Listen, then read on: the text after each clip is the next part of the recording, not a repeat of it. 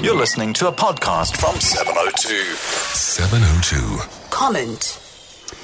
Well, yesterday, did you see the announcement by the uh, by Wits University saying that it's going to raise its fees by eight percent, and it says that it really has no choice to do that. And many people are going to be angry at that. They're going to be angry at the decision by Wits University to raise their fees. They're going to say that this is simply unacceptable, that there are too many people who can't afford it, and all of that's true.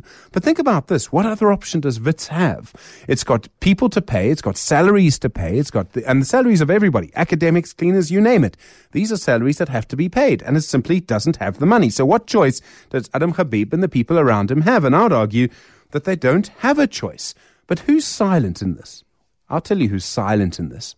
Blade Nzimande is silent in this. National government is silent in this. Where are they? And it's really up to them to come up with a solution. It's up to national government to come up with a solution to these problems, to the situation of the crisis in higher education. And yet there just seems to be silence.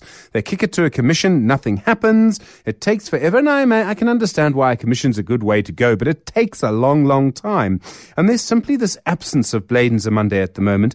And there seems to be no government involved in this discussion. Now, why is that? Is it because it's a hard thing to come up with a solution for? Is it because government can't agree? Maybe. And then you ask the question if this is happening in higher education, is it happening elsewhere? Well, look around you. Of course it's happening elsewhere. There's a simple lack of governance at the moment. That's the real problem that we have, is that we have a lack of governance. No one's making hard and fast decisions that are agreed to by everyone in government and then implementing them. And so what we're having is sectors fighting amongst themselves. I mean, just look at the Treasury versus some of the other groups. Look at all of this stuff.